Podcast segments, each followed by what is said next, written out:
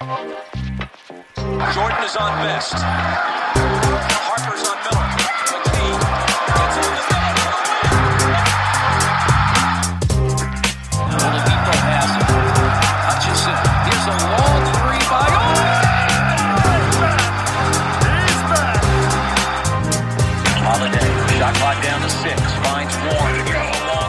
Welcome to another edition of Indy Cornrows Podcast. I'm your host, Mark Schindler, joined by my co-host, Tom Lewis.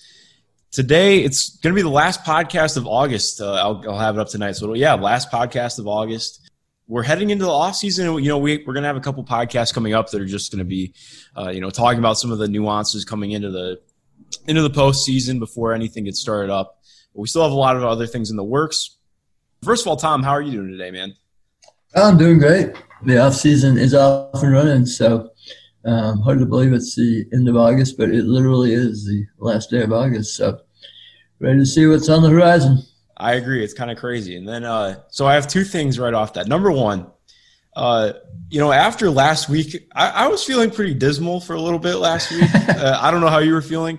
Um, even, you know, we've talked about before, not even like as much fans of the team, just more like as observers and like trying to wrap our heads around it. But I'm starting to feel pretty positive about how things are going. Um, I think we have a lot to look forward to this off season. Yeah, as far as off seasons go, I mean, it's going to be very entertaining, and you know, you never know, you know, from day to day, something might pop up and and change the way everybody's thinking. You know, I mean, right now we think like Mike D'Antoni is the top coaching uh, possibility, but you know, Kevin Pritchard spoke today and and threw out some some misdirection with, with things that they're looking at. And so, you know, we, we don't know exactly what's going to be going on there until until they let us know. And, and usually, I, I found over the years with the Pacers, you know, the some of the best moves they make are when nobody nobody knows in advance, and all of a sudden it drops. So um, we'll see. Uh, that could happen on a lot of fronts over the next couple months. But uh, you know, we don't even know when the actual off season kicks off as far as the draft and free agency and all that. So plenty of plenty to uh, sit around and, and ruminate on until it all all falls into place. Yeah, exactly. I totally agree. And uh, speaking on that misdirection bit, Kevin Pritchard in his statements today mentioned, uh, I don't have the direct quote, but it was about David West and, and him kind of joining the organization. He was talking about coaching and mentioned David West. And it seemed like, you know, in talking with you before, it seems more like it's uh, trying to get insight rather than David being a coaching candidate himself? Yeah, it sounded like he was reaching out to David for some uh, kind of an advisory role, and I think uh, J. Michael had mentioned that uh, the Pacers had kind of reached out to uh, David in the past, trying to get him to take on a role with the organization. Obviously, he's watching closely now with his um, with David or T.J. Warren in the mix here. So um, it, it sounded more like an advisory, but it sounded like maybe he had some some potential um, coaching hires or, or, candidates, I guess, uh, that uh, Pritchard's going to be uh, digging into. So that's interesting. I mean, I, I mean, the guy's a pro's pro, and and and obviously he wants the best for the Pacers and and TJ. So uh, not a bad guy, and he's been around some great organizations, going to the mm-hmm. Spurs and then you know to the Warriors. So he's seen things inside and out at those places. So uh, you know, a, a, very good resource, I guess, for Pritchard to tap into. Yeah, I totally agree. Um, and also, you know, just in speaking with him, he's uh, you've spoken to him more than I have, but he, he's he's very insightful and he's he's looking forward. He's not just like I saw somebody comment on uh, on IC about him maybe being you know because he was a mid range shooter in his days and was you know he was more of a throwback guy. Um, I think he's somebody who you know I'm not like I'm saying he's going to be the GM or something, but I think he's got very forward thinking ideas. He knows what the league's like now. So it'll be interesting to see how that unfolds. Um, also, looking at, you know, we're not going to divulge too much on, on Pritchard's statements because that's pretty out in the open. Um, but he mentioned that Jeremy Lamb is on track to return in December after tearing his ACL and I believe he tore his MCL or PCL as well um, in January of this this this current year. Uh, to to come back in time for December is pretty ridiculous in terms of re- recovery time. Like that's absurd. I know he's been working extremely hard. I was very surprised to see that. Um, I'm not sure what he's going to look like. Obviously, you never know what somebody's going to look like coming off a significant injury like that. But regardless, I mean, that's that's huge. That's very significant because I was under the impression that we might not have Jeremy for the entire season. Oh yeah, well, you know, I think with those knees now, I mean, usually by the next season, a, guy comes back again. What will he look like is the bigger question. But mm. you know, hopefully, uh, the way things roll out, you know, um, if he is in that role that he was originally expected to have, kind of a six man coming off the bench, um, you know, where you're not relying on him to play heavy minutes, um, that may be something where he can he can um, get his body up uh, to be able to fill that role a little quicker than you know if it was uh, you know like what we're looking for with Victor Oladipo or somebody like that who's coming back and, and you know you got to rely on him to be the man. So, uh, but yeah, that's good news. I mean, I, you know, it's hard to say why it would be. And although you know with those knees, different guys come back at different rates. Um, and you know, it's not necessarily that some guys working harder or anything. It's just you know, there's there's got to be a varying level of severity with everything, and and so maybe everything is just gone so well with with the rehab, and and uh, um, and uh, obviously he's been able to stay put and, and do whatever he needs to do to work on it. So, um, but yeah, like I say, that that was a surprising little negative of, of good news. Yeah, definitely. I totally agree. Um, so one last thing I want to talk about before we get into our, our mailbag questions, because surprise, today is a mailbag pod. Um, yeah, I think obviously in looking at coaching, uh, Locked On Pacers, so Tony and, and Adam Friedman, they did a great job talking about some of the coaching candidates. I do want to bring up one candidate who wasn't brought up, who is my dream candidate for the Pacers. I also want to hear who you uh, oh, uh, who you want to hear as well. Um, my dream candidate, who I don't think this is like a total pipe dream, like it's not going to happen. Um, but I, I, know you know he's really well respected uh, in NBA circles as a former player and as a rising coach. Um, he's a little bit younger, um, just mid 40s, uh, and he hasn't had an NBA head coaching job yet. But I really think that Jerry Stackhouse is somebody who deserves a look. Ah. Um, I think it'd be he'd be very different from Nate. I need to. I'm looking at maybe writing something on it and but it, we'll see because I'm he's getting a lot of noise currently. So I think his if he's not going to be looking for a job because he was just at his first year at Vanderbilt. So I'm waiting to see mm-hmm. if his his agent is going to release a statement saying that he's not going to look for another job. Um, but I do think if I mean because he he was in running for the the Raptors job when Nick Nurse got it. Um, and he was in running for the Memphis job last year as well before he ended up going to Vanderbilt. So I think it's you know we we could see him get it soon, but I think it just given the team, I don't know if it'll happen, but I do like the idea. Um, yeah. Um, so I want to ask who you think who who's your idea ideal candidate right now. Uh, well, yeah, that's interesting. Um, you mentioned Stackhouse. I know he has kind of had a an interesting, you know, the late part of his career, and then he, you know, he got into coaching and and you know, I, I don't think in the early part of his career you would think of him as uh, the type of guy that would go into coaching. He was just more an athletic, active guy, and, and never really did that much. You know, at, at the high high level, um, was was always a you know a, a guy who could get buckets and was uh, an incredibly skilled player. Um, but a lot of times those guys aren't the the guys who are the coaching type guys. You know, who are uh, you know, a Nick Nurse type guy who's in the game because he can think the game all the time and and um, and all that, and doesn't have that skill to rely on. But but Stackhouse has got this strong presence um, and and uh, that you've, you've heard about, where you know no one messed with him.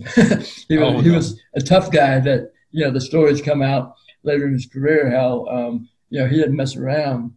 And thinking about you saying that, Pritchard, one thing he mentioned was he, he needs a guy who's going to be direct and, and be able to communicate well with modern players. That's true. Um, as, as, long as playing with a modern um, type of offense and type of thing. And, you know, so, uh, you know, a, a, younger guy or a guy who's been around and, and has that gravitas like, like Stackhouse is actually a pretty interesting uh, idea there. And again, yeah, I don't know if he would have the experience that they'd be looking for, even if he'd be interested at this point. But I, I I, I think that's a pretty good uh, good poll by you on that. So I yeah, Um, I'm you know I'm proud of myself for it. I think I, I think things through occasionally.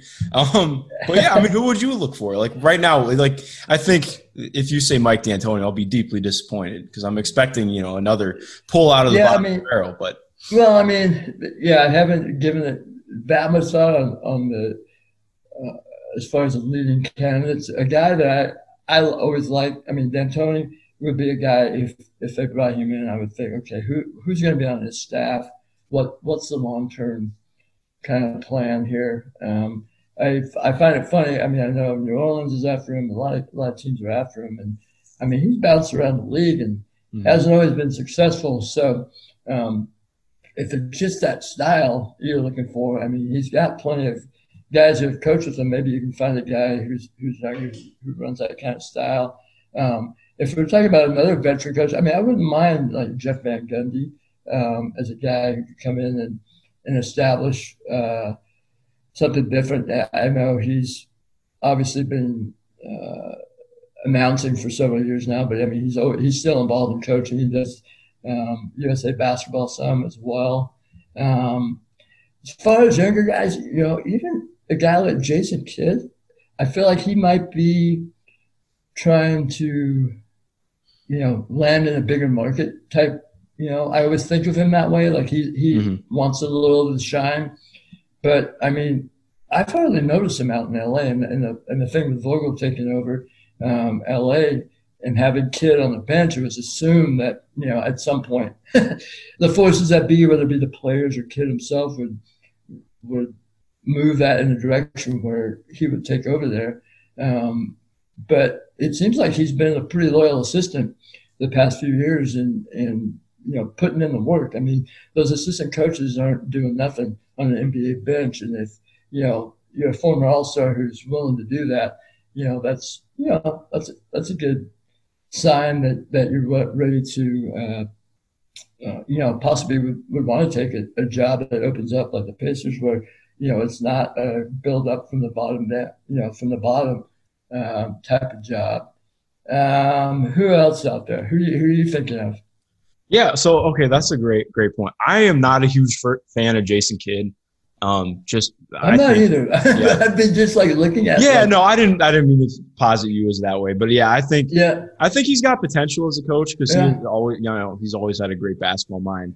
And speaking like just to go off what you said about Stackhouse, it's actually really funny because I think like in terms of like the top guys, I mean, they have great minds for the game, you know, really athletic bucket getter types. Like, um, but it's funny because one of my coach, I had a, when I was playing high school football, one of my coaches was an All American at Ohio State uh, when he was playing in college, and and he played in the NFL for ten years worst coach I ever had because he didn't understand why I wasn't six foot seven. And I couldn't right. you know, just totally pummel somebody. So it's like, you know, it's, that's just, that's kind of where it comes in a little bit. I think having uh, a little bit humility is the wrong word, but having like a lesser perspective where you don't, you- Yeah. you, weren't the top of the top, um, but you're able to watch those other people grow into that. But I think there have been some coaches who've really figured that out, and we're still waiting for that with Jason Kidd. I think Jerry Stackhouse shows some of that.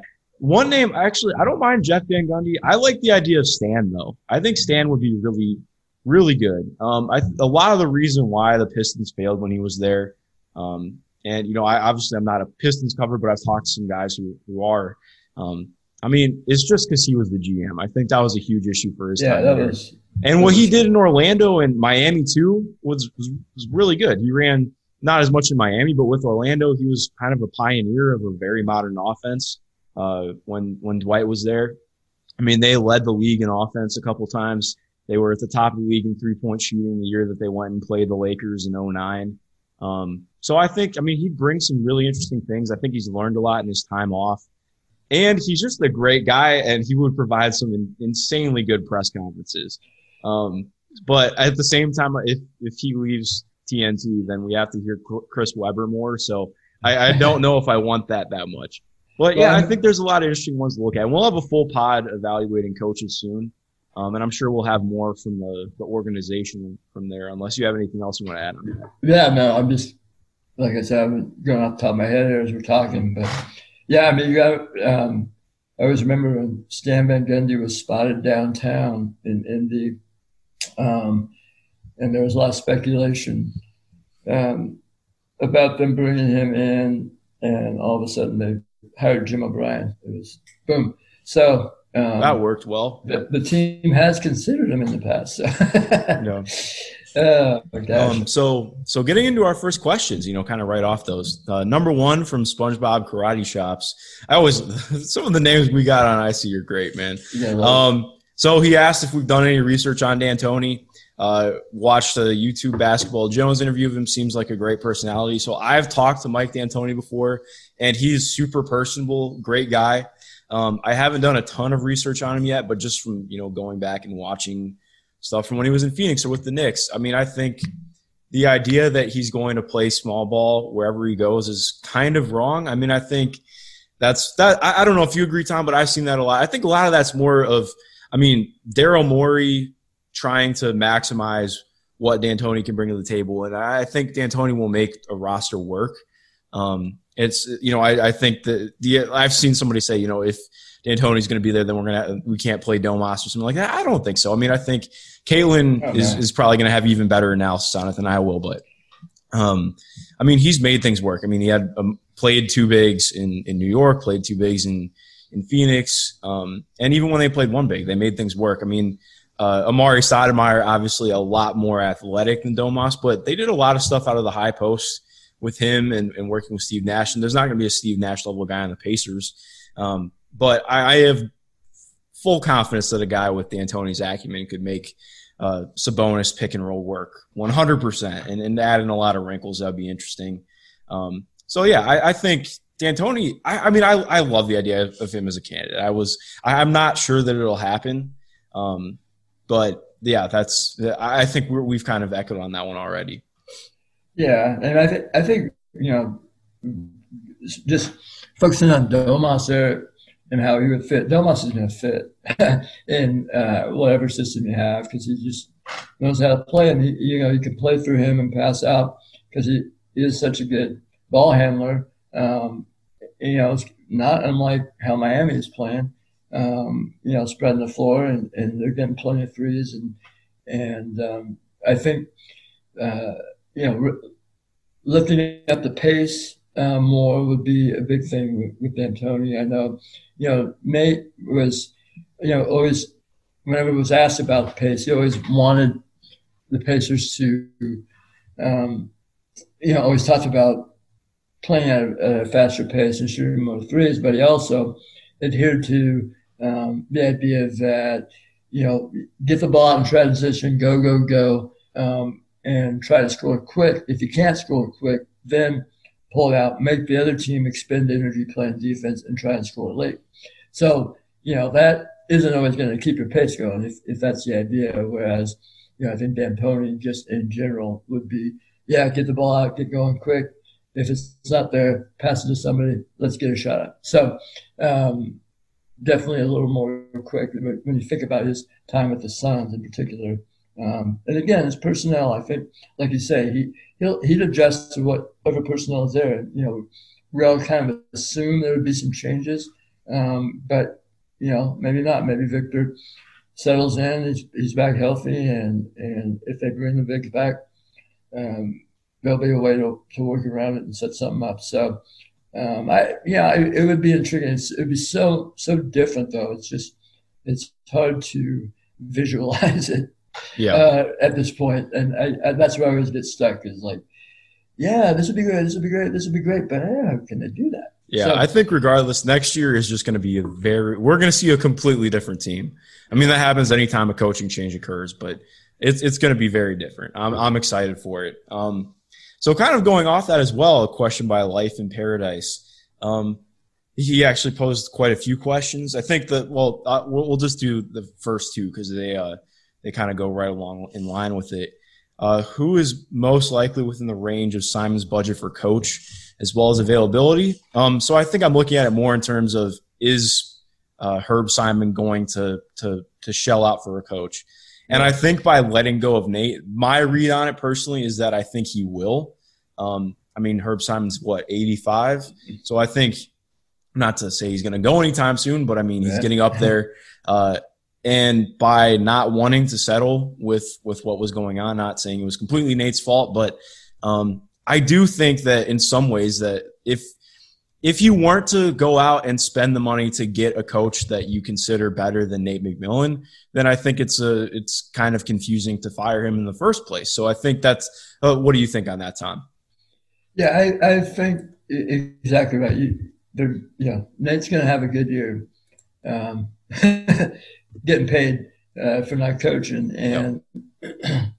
and actually, I think uh, um, Pritchard mentioned that today that like um, just the fact that he's doing that makes it apparent that money is not an object um, with the coaching search. So I think it comes more down to what coaches would be uh, would want to come and, and coach here, and then okay, you know. are they how much money are you going to pay? You, you, you, don't want to overpay for a coach without the experience or without the, you know, um, big name or, or, any of that. But uh, and so it kind of goes both ways there. But uh, it sounds like at least, you know, at least that's what we're hearing now that, um, you know, it's money is not going to be an issue with, with the name of the coach. Yeah, exactly. And then so the second part off that is what do you think this means for the current assistant coaching staff? And that's actually a really great question because I have wondered on that. I mean, Dan Burke's been a coach in Indiana since before I was born. Um, I'm not sure how long Popeye's been around. I know Bill Bayno's only within the last two or three years, I believe, because um, he was. Yeah, that's about the same with Popeye. Yeah, because I was gonna say Bill. Bill was the head coach at New Mexico before he went to uh, what came into the NBA as an assistant, if I remember correctly. Um, yeah, I, I think that's a really interesting question. Um, especially you look at Dan Burke. He's been here through what six coaches now? Because he was here when Isiah was here. So and Bird, yeah, he's yeah, he's and Bird. Wow, yeah, so yeah. that's six coaches. So, yeah, Bird, Thomas, Carlisle, um, O'Brien, Vogel, and McMillan. So yeah, six coaches. Um, I don't know, Tom. I, I, think, I mean, I've never interacted with Dan Burke. I know he doesn't really normally do media stuff, um, but you've been around with it for, for a while. So I'm uh, just, you know, speaking on that, what would your opinion be on that? Because I think you're looking probably more at is Dan Burke going to be around next year? Yeah, I, I would assume he's going to be around just because that's how it, it has been. Um, the one thing that, you know, kind of was interesting was how we, you know, heard the players kind of you know, through the reporting that they weren't real happy with the defensive um, setup they had, and, and without switching as much as other teams, which made it, um, you know, rougher on them. You know, when you when you got to the other end of the floor. So, um, and that's kind of been a hallmark of, of Burke's defense is how they just manned up and stayed with their man.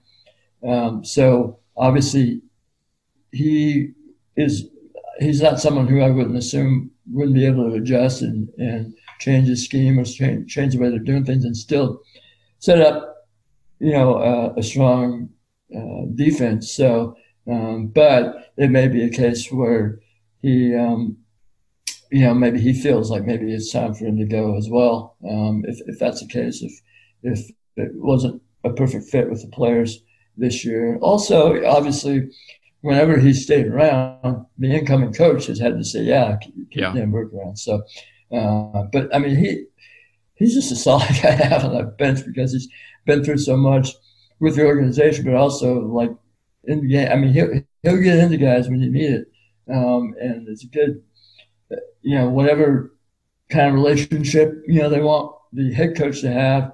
Um, you still need a guy who's going to demand something from the players and um, he'll be he'll always be able to do that.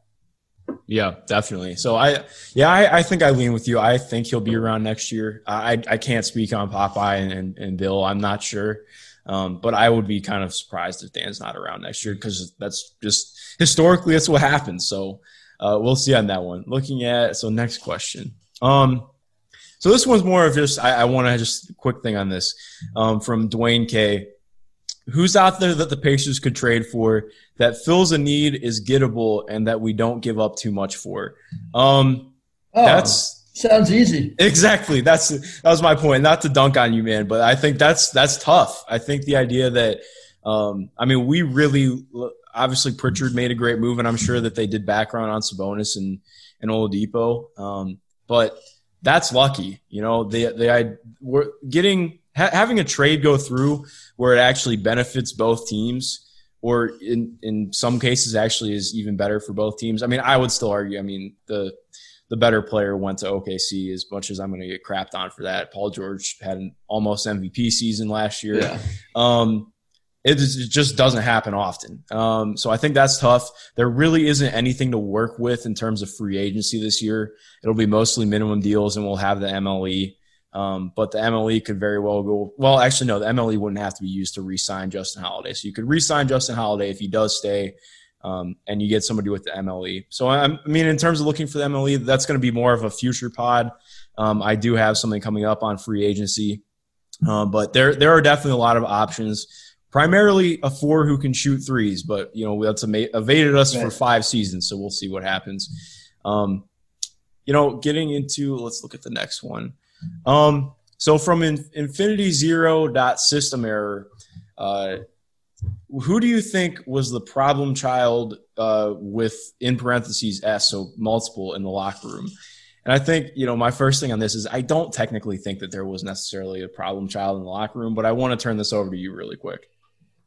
Yeah, I, I mean, I don't either. Uh, this is one of the best groups that um, you that you know I've seen in, in, a long time. And I mean, there's been some good groups, but then you hear things after the fact. Um, I mean, it sounds like there is if if by problem child you mean the guys who weren't help, happy with um, you know the offense and and the way and maybe the defense. I mean, we heard from Malcolm Brogdon of all people, um, and I'm, I'm, sure you know there are several guys who maybe who, especially guys who had played in different places and, and seen different styles. Maybe even Justin Holiday, who'd been around um, some some good systems that you know maybe wanted to try and implement some different things, but they they were you know sticking with what they had done. So, um, but you know I guess I'm stuck on the on the problem child thing. I'm because I don't think I,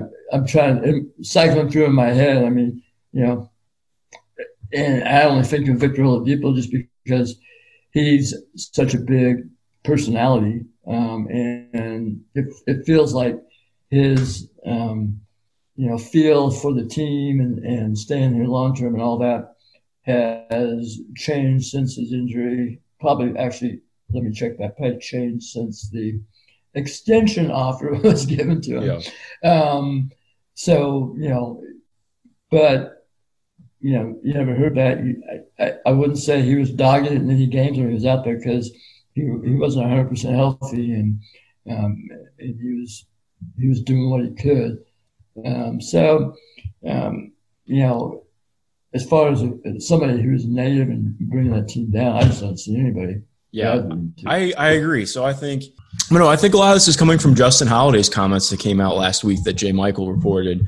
Um, I think that it got taken in the wrong way a little bit. I think it was more instead of Justin saying that the locker room was terrible, it's more of just, you know, as has come out more with uh, Jay. Jay has done some freaking awesome reporting, by the way. I don't know if you. Mm-hmm. I actually finally subscribed yeah. to the Indy Star, so because I ran out of my free views. Um, but no, I mean, I think it's more of just the guys didn't have a great connection with Coach McMillan, it seems. Like that's the, yeah. the vibe that I get from reading through everything. I don't think that there was necessarily somebody who was an issue in the locker room. Um, I think they were just hoping for somebody who was going to do, you know, kind of like band the guys together, bring them together when they were down in the hole and, and change things. And that didn't happen. I think that's where the frustration came through with, with Nate. I, you know, that's my personal opinion. You know, you, you look for somebody who comes to the helm and is like, okay, we're going to make these changes, do this. And not say that Nate didn't make changes, but you know what I mean? Like not yeah. making sweeping changes to the offense or the defense. And, you know, that's, that's, I think that's where it really stems from. And in terms, yeah. I think a lot of people look at this and point at Victor. And I think to some extent that's unfair. Um, cause like you mentioned, I mean, he's, he's got a huge personality and that's very few guys on this team are like that. Um, and I think he's a great guy. Obviously, things have come up that have made it seem like he wants to go elsewhere. I'm still not, you know, obviously that's just tongue in cheek. Um, but I, I think sometimes we get a little bit too caught up with thinking just because somebody has a big personality, then they're maybe a problem. I just think Victor loves playing basketball. Um, he he likes being the best. He wants to be the best. I mean, you can tell every time you talk to him. That's the fire and competitiveness he brings to the game uh, and anything he does in life. So I, I don't think that he's necessarily like some diva or just striving for people's attention. I do think that he was probably not not thrilled with the extension offer um, because he sees himself as a guy who, when he's healthy, he can be the best player on a on a really good team. And I don't think that you know maybe he could handle things differently, but at the same time, I think if it look at it from somebody else's perspective, like if you're working at your office job or something and you think that you're worth $150,000 a year and they offer you 90, I mean, you'd be a little bit frustrated. So I think that that's just kind of where I'm coming from on it. I, you know, I, I, I, maybe I'm a little bit too impartial to Victor, and and I think he's a really great person and and a good player when he's healthy. But that that's just kind of where I'm coming from on it. Yeah, I mean, it, it definitely has has changed. His his dynamic with the team has changed some, but um, I, I I know Pritchard mentioned today that you know his he he has spoken with Victor. He you know he's always Pritchard's always going to present a positive light about things, but you know basically his goal is to make sure that he and Victor are communicating no matter what happens down the road that they're they're on the same page. So you know you're, you're kind of avoiding the Paul George softball game comments followed by the report that Paul George wants out type deal. Um, now we'll see if that happens because they haven't. Obviously, there's been times this past year where um, things have been coming out and they haven't been having those conversations before before news breaks. So um, we'll see on all that. So and you know, I, I, think going back to Justin and those guys, you know, as you're saying, they're you know look, looking looking to Nate and hoping that someone steps up when things are going down and and the funny thing in the NBA is you got to look at the players at that point, and the Pacers really didn't have that player. Yeah, exactly. To step up and and go, you know, like Jamal Murray or, or Donovan Mitchell last night. They have been insane, man. The, those those type of players, the Pacers are, are, are lacking that right now. Um, and you know, Victor was that guy a couple of years ago, and and um, we'll see if he can get back there, whether it's here or not. But um, that's that's what this offseason is about, trying to get the team where, where they have all those kind of pieces in place. Yeah, 100%. And so this is uh, from Infinity Zero dot system error as well, but echoed from a lot of the, the questions we got. Um, a is is Miles. You know, first of all, does Turbonis get another run with a new coach, and that feeds off into is Turbonis a thing next year? And I think personally, I think um, I lean more towards Miles probably getting traded uh, and I'll say why in a second. I want to ask you as well, but I, I think Turbonis is is dead and gone. Um, I don't think that we will see them in uniform together next season. I would be surprised if one of them is not dealt this offseason.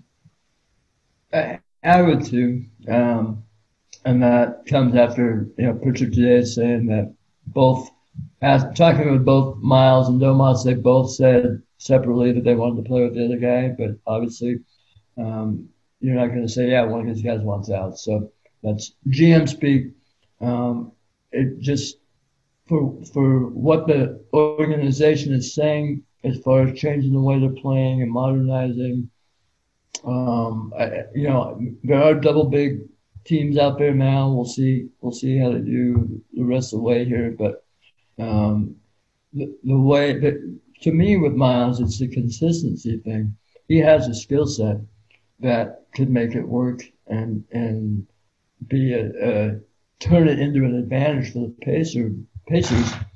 Um, but it just doesn't show up every night, um, unfortunately, and, and that's the thing that is frustrating. And it's been that way for you know a couple of years now. So, um, are you are you betting on one more go around to see if they can get it, or um, you know because they were starting to play pretty well together right at the end, but um, I think if the opportunity is there, um, and in the past they've said that people have called about Miles all the time and they, and they shut it down. Well, maybe maybe this year you're you're exploring those ideas that other teams are bringing to you, and if the right one's there, um, I I would really be surprised if they passed on it. Yeah, yeah, I agree, and I think what I've come to because I I do a lot of stuff in terms of not to hype myself up, but I do a lot of stuff in looking at you know front office and how they you know how front offices build, how teams are built, and uh, trying to go through and see what trades work and how things work. Basically, I mean, it's going to be, and this is not to say that one guy is better than the other. I mean, I think right now Sabonis is definitely better than Miles, but Miles has a world of potential, and I think as does Domas. I think there's an idea that Domas is capped at what he is right now. I, I think that he could continue to grow quite a bit. Um, I mean, they're both 23, 24. So, I mean, Domas just had his first All Star season. And especially looking at bigs, they normally don't peak, especially non athletic bigs. Not saying they're not athletic, but their game's not predicated on being extremely athletic. So I think, Right. I mean, you look at them, their games could peak in their late 20s. I mean, there, there's a lot to look at in terms of them moving forward. Um, but Miles's deal is a lot more movable. And I think he scales better to other teams than Domas does. Because with Domas, I mean, he thrives at he can be a, an awesome roll man, but you you don't want to pay somebody $18 million a year just to be a roll man. I mean, he's he's good at having his hands on the offense and, and doing a ton with the offense. I think he was seventh in the league in terms of just ball touches and passes this year. Um, it, I, I might be wrong on those numbers, but I know he was top 10 in terms of just percentage of the offense that ran through him. So that, you know, it's hard for other teams to, to build their team around that when you're trading in for somebody. With Miles, I mean, even with a bigger, smaller role, he makes sense on other teams because he can shoot and he can defend the rim. Uh, so I think there, that's just why, even though Domas might be more skilled right now, I think you could get a better return for Miles just because more teams are going to be open to trading for him. Um, because he brings something that, you know, I think it's becoming more prevalent, but it's still pretty not, uh, not commonplace to have a, a center who can credibly shoot on volume from three and protect the rim at it. He's probably a top three rim protector in the league. I think it will obviously Gobert and Brook Lopez ahead of him for me. Um, and then I'd say he's probably the third best rim protector in the league. But yeah, that's my long way of saying I think that I would bet Miles is who gets traded because he's just easier to trade than Domas Right, right. I think you're right. which that factors in a lot more. You know, that's something I've learned. Obviously, this is only like my first year really covering things, but in, in terms of, you know, and talking to people who have been GMs and talking to people who worked in front offices and trying to understand these things, I think in a lot of ways, uh, what seems great in 2K or in, you know, in trade machines, it doesn't work that easily in real life. It's, it comes a lot more down to what works best for both teams because really, I mean, for the most part, you're never going to have a trade that is just completely one sided. It doesn't happen often because you're not trying to, you have to work with that team again someday, Yeah. you know, so you can't just totally pull one over. Um, so yeah, that's just something that I look at right away, but I do think, uh, we are done with Turbonis. Um, so last question we're going to get in here for the mailbag. It's kind of a little bit of a loaded one, but a good one by uh, Spree Googs. I think I said it right, Spree Googs. Man, Tom, we're we're, we're getting killed with these names today. It is hard to say them. It's Um, pretty good. That's that's. Uh, Oh, dude, I like him. He's great. I love. See, it's awesome. We have some great people who, Yeah. who comment on IC. Um, so this is what he said. The question: Is there a path to real conference contention without tanking or rebuilding? And it- he says, "I love it that the Pacers don't lose games on purpose. I agree. It's great to watch a competitive team every season, but our entire roster, except Miles and Aaron, has come via free agency or trades." Getting a bunch of production out of guys on rookie deals is an easy path to maximizing the value of a roster. So is going over the cap to re-sign players as restricted free agents. Can't do that if you're not drafting and developing your own talent. Is Simon okay with being stuck in the mediocrity cycle forever? Um, so I want to hit that last one really quick. I I don't know what your opinion is, but I, I think it's I don't agree with the Pacers being mediocre because to me mediocre is being average, and the Pacers are above average. They're they're just Absolutely. high enough above average to not be bad enough to be considered average, but they're not good enough to be considered great. That's what it comes down to with the Pacers for me because I think maybe with different coach or different circumstances, they're a second round team at least twice in the last uh, last couple of years. But I, so to me, that's not mediocrity. That's just not having the same ceiling. Um, but I get where he's coming from. But I, would you consider that mediocrity? Yeah, and you know, and a guy like Spreegoog and Infinity and these guys who you know really follow the team Yep. uh, very closely, like we we do. Um, it feels like a mediocre team because you you know all the warts, but I mean, yeah, they're they're fourth in the East, um, and had a, a, great season, and they fired the coach. So I guess right away, no, they're not not happy with being mediocre in the middle.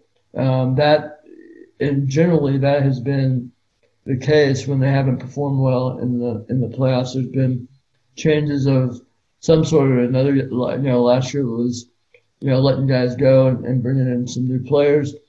Um, now we're getting new coaches, and I, the one thing though that Simon isn't down for is a, a rebuild, uh, a bottoming out, and trying to get that top five rookie pick on a rookie deal. Um, so obviously, unless something happened where there was some injuries that completely killed the team, that you know they won't do that. So that's where you're coming in right now. It is a a good point if you can make make the right deal. Obviously, it's all contingent on salaries and everything, but if you are moving some of the higher profile players, like we mentioned earlier, and getting a young pick in there who can develop into a, a big contributor on that rookie deal, that is always a huge bonus. Um, so, other than that, though, I mean, they, they've got a good core base of talent right now. I mean, uh, all under contract, all under decent contracts. Um, so, uh, you know, they, they got to either get everybody healthy, completely healthy and rolling, um, or try and make a move to tweak and, and, and add that talent in there. Um, but I don't think they're they're they're obviously not happy sitting where they where they're in the middle and, and losing the first round of playoffs. Um, there's heavy heavy agitation even in this crazy year with, with all that happened, and it would have been easy to wipe wipe away the end of the year and just say, oh, well, we survived this year. It was too crazy. Can't wait to reset next year and and then we'll we'll move forward from there. You know, no, they they weren't happy with that, so um, they want to be up there um, with the Miami's and, and the Boston's year in and year out. And I think you know, I look at Miami right now as much as it pains me, but um, the way that they go about their business is ideal. Um, you know, they got those crazy young guys on good contracts that are helping, uh, but also once they started seeing that young talent boom, they make, they make a deal. They get Jimmy Butler in there. Uh, they get a, a, good veteran talent, um, and they're you know off and running all of a sudden and and, and looking solid with it with a great future. So um, you know some of that may be luck, but um, you do you do got to get some of those young guys in there and, and give them a chance. I know the Pacers have let some young guys go recently yeah, I think back to Glenn Robinson the third, even George Niang, who's in the playoffs, although he didn't look too great last night. Yeah, he, but regardless, I'm fine with him a, being gone. He's been playing a pretty good big he role, has played all right. um, and never really got a chance with the Pacers. That you know, there's been you know certain guys. You know, we're thinking right now like Edmond Sumner, guys like that, who maybe expand their role a little bit instead of bringing in an extra free agent um, and and try and maximize that talent, and then use the money, pool more money um, to get a better player. I don't know, but um, anyways, going round and round, I don't think they're satisfied being in mediocre. But the fact that they don't want to bottom out either uh, kind of makes it harder to to take that leap um, without kind of getting lucky. Yeah, yeah, I think that's great. And I, first of all, I love this question, um, and it's a really interesting because I think last year, if I was asked if this was mediocrity, I would say yes. But this is the first year I've ever really just covered the whole league and, and watched every other team um, as well as the Pacers. And, you know, and just looking at how the teams run, like, trust me, I, I talk to people on the regular who are from out of market um, who just tell me how much they respect and appreciate the Pacers. And I know it's hard to, to look at the team and look at, you know, 48 wins and out every year. Um, but I think a things are changing. I think, as you mentioned, I, I, think it's clear they're not okay with it. Otherwise, they would have stuck with Nate for another year. Um, but I, I, do think there's a lot to to appreciate and look forward to. Um, in terms of looking at the draft and, and tanking, I agree this team's never going to tank, um, and I'm fine with that. I mean, I think that's not how this team wins or gets to a level. I think that tanking in some ways can be I don't want to say nice because I, I maybe I'm a little bit too averse to it what I think that the Pacers are, you know, and this is something I, have worked on in in stuff outside of Indy Cornrows. I mean, if you're going to win as a small market, you do it on the margins. And I think the Pacers do that in a lot of ways. One thing that's been really interesting to me that I've learned a ton as I've gotten closer with the team and, and how things work. The, the Pacers have a top five training staff in the league, and that means a lot, a lot more than I realized coming in. Um, so when I talked to David West the, the, for the first time uh, when we did a pod together, he talked about how that was like the number one reason for why he came to Indiana because he had his first major injury uh, that caused him to miss the majority of the season when he was in his last year in New Orleans. And he came to the Pacers because of Josh Corbeil, and he named the entire training staff, who are all still with the Pacers. So I think, you know, you look at this team really gets by by trying to buy high on guys who are a little bit injury prone. You look at TJ Warren. I mean, he was on track to play the most games of his career this year, and that's in due part to the training staff. Uh, Malcolm Brogdon, who while he had a myriad of injuries this year, that's why the Pacers were able to get him in and bring him on because he is an injury prone guy. He struggled with staying healthy in, in Milwaukee. And so the front office says, okay, we have a great training staff. We're going to bring in somebody like Malcolm who has struggled with injuries, but is a great talent if we can keep him healthy. So they have a lot of reliance on their training staff. Obviously, you don't really get to talk to the training staff uh, as the media, but you know just from from word around the league and from talking to, to trainers, like they are good and they know what they're doing. I mean, Danny Granger, the fact that he stayed upright for as long as he did before he had his injuries, that's a testament to to the training staff.